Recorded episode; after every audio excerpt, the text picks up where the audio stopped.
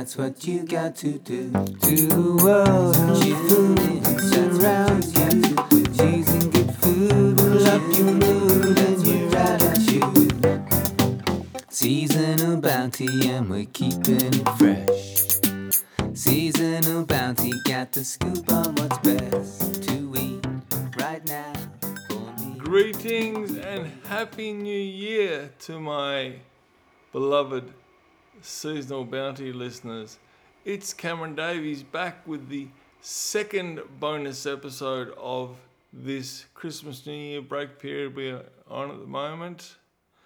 Now, like all bonus episodes, this is not some esoteric, strange thing that you have to do just to be normal, like you see on some of those absolute rubbish television shows.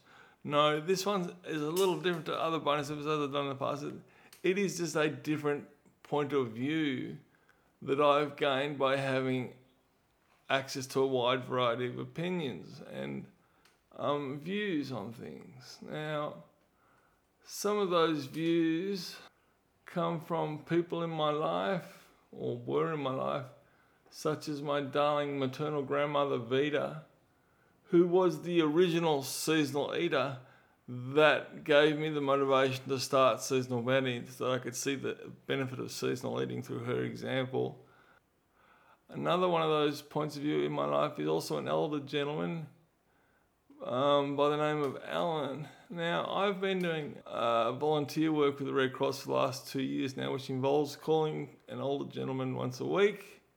Alan was chosen for me two years ago, and so I've spoken to him every week for two years now, and we have become quite close friends.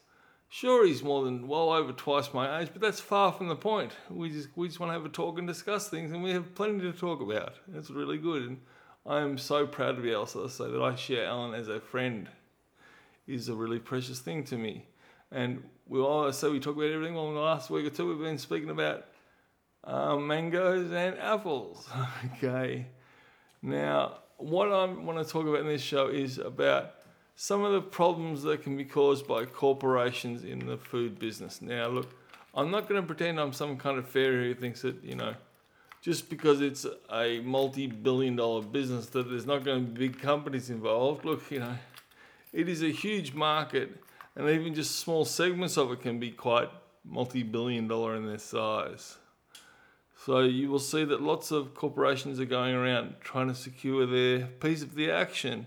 And this is where the problem starts is when they try to distort the marketplace and create a monopoly for themselves that there is a distortion to what is delivered to the customer that become a problem for you and I. And probably the best example of this is one that has been well publicized and while I haven't done re- research for this particular production, I know that there is a lot of reporting on ABC about it and other news sources as well available on the internet and the company is Monsanto.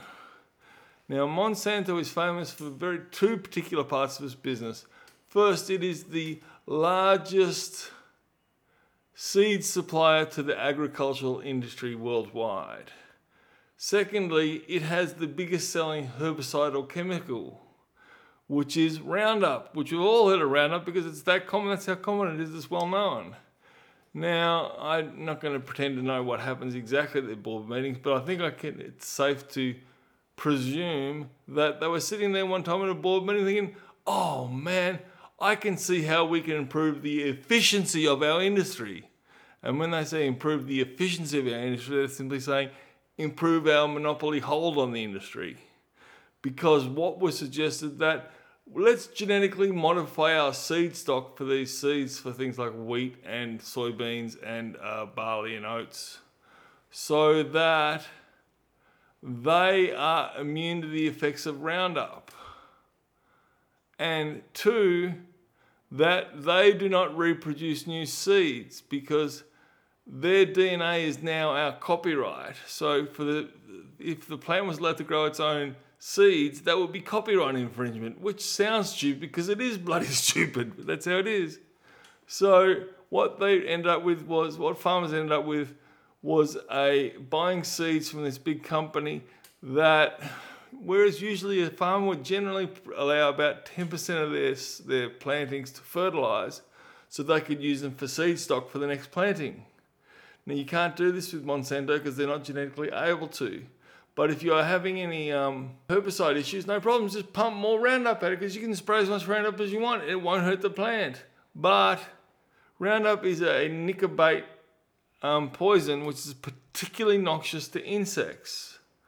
Now, with this move to try and corner themselves into a very hefty slice of the world market, um, we'd say where is the incentive for for Monsanto to actually check that their products are doing what they are supposed to do from a customer point of view. And so there is no no incentive. There is less than no incentive because if they went and had a look at it and found that they would either way they'd end up selling less of their product, which is not what they want. Now that is one very large worldwide example. Um, and you might think, well, Australia's immune to that, but no, look, we have plenty of huge food markets here in Australia and plenty of room to play in them. And this area was highlighted through me through my work in gathering market updates for you guys. When I was looking at, um, and then also in conjunction with that, um, watching a television show called Gruen. Now, Gruen's a curious kind of television show.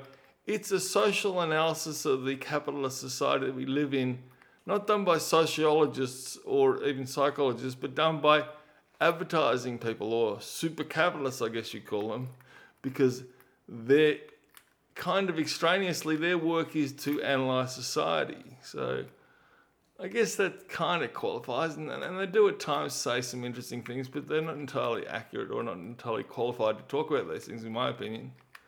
And so the most overwhelmed by their love of advertising on that whole panel is Russell Howcroft, the gentleman with the short beard. Now, Russell will always tell you how much he loves an ad, even if it's just the most stupid ad you've ever seen, he'll just tell you how good it is. And so he was saying how good it was to see that summer has arrived. And how did he know that summer had arrived? Not because he looked at a calendar, no, because there are mangoes available, particularly the copyright branded Calypso mango was available.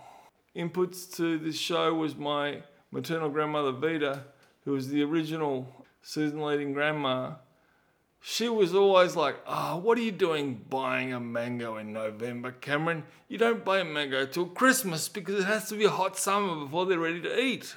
So I always do get a little bit um, nervous when I see mangoes available in November, and you would have heard me say that last year that they're coming out. But then to see them this year in October, I was like, Oh, this is almost insane. But they are quite large and pretty cheap price, so I better check out what they're like to give you analysis of them. And those of you listening will pretty much remember my analysis because it wasn't exactly friendly as hell. It went along lines of something. This doesn't taste like a mango. This tastes more like an orange. And on top of that, the texture of it's just weird. It's not that smooth stickiness of a mango. It's like a, that powdery dryness of a, the pears get sometimes. And and at the end of the day, if you like mangoes that are sweet, sticky, and tropical, do not buy the Calypso one because yes, it is big and it is cheap, but you will not be happy with what you're getting. It won't keep you satisfied. And this is an example of this whole thing where the company is, that owns the copyright of Calypso Mango has tried to move towards a monopoly situation.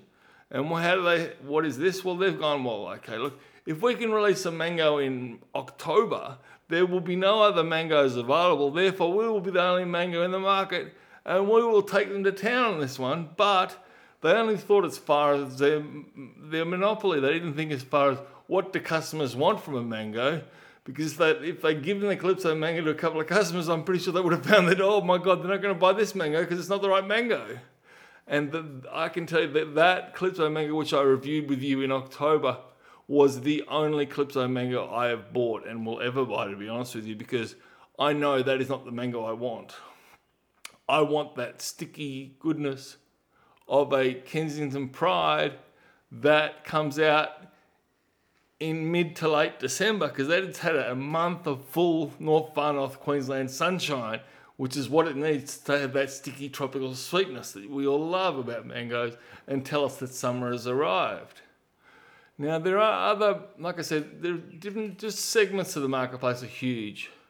Okay, another area this is particularly prone to is with apples. Now, you go into a supermarket at the moment, and just, just by the floor space devoted to it in the fruit and vegetable section, you'd have to say that pink ladies are by far the most popular apple. But pink ladies weren't around forever. No. In speaking to Alan, I said, look, I don't. I reckon when they come around mid '90s, he said, look, for my mind, no, no sooner than the millennium. So they've only been around for 20 years. But if you look at how much floor space is devoted to them in a supermarket, you'd have to say they are most likely the most popular apple by a mile because they're given the most floor space of any of the apples. And in the meantime, new apples varieties have come out and they've given in the last three years, two years, I can think of at least three. There's the Jazz, the Gala, and oh god, I forget the other one. But anyway, what they all have in common, they're all sweet. Why were they all sweet? Because they wanted to be the next pink lady, but duh, we've already got a pink lady. Again, what's happened, the company's only thought as far as their monopoly, not as far as the customer, because if they'd asked the customer, they would have got the answer that I got by talking to people. And that is, we would like the crisp tartness of a pink la- of a Granny Smith with some other variation to it. So that would give them a good idea of what they could do by actually talking to their customers instead of trying to monopolize them and put them into a corner. Okay, now the other thing about apples, and there's one little bit of vocabulary I wanted to get out to you. That is, apples, unlike mangoes, you can't grow them from the seeds. So if you eat a particularly delicious apple and you think that is the best apple I've ever eaten, those five seeds in the middle, I'm going to grow five plants from those. Guess what? That that apple seed is what they call homozygotic. Worth looking it up. It's quite curious and really it's a bit hard to understand exactly, but each of those five seeds will grow a completely different tree with a completely different fruit. And I think this starts from the fact that if um, farmers want to get a new apple tree, what they generally do is they graft a leaf stock or a, a branch stock onto a different, stronger root stock, which causes the genetic chaos, which means that the seeds that come out of that apple are not going to be reliable. But I have heard that um, heritage apple breeds will give you what you what it says on the packet. So there you go. It shows that it's a more modern thing. And this is not my exact technical perfect understanding, but my best approximation of what I could understand was that so it is caused a bit by this mix up they get of grafting um, stem stock onto roots, different root stock. So that's all I could say about that at the moment. Um, apart from that, but Look, part of your keeping your eye on what's happening in the food world should be part of your seasonal bounty experience because all the information I've reported to you in this episode, I've reported it to you earlier on episodes. So uh, until then, Happy New Year. Thank you so much for your time. Uh, we will be back um, in just uh, the 6th of January with our return to the our weekly oversight of what's happening in the Victorian food marketplace. So happy new year, and um, I look forward to speaking to you then. Stay fresh. That's what you got to do to the world. You. Choosing good food will up your mood, and you're right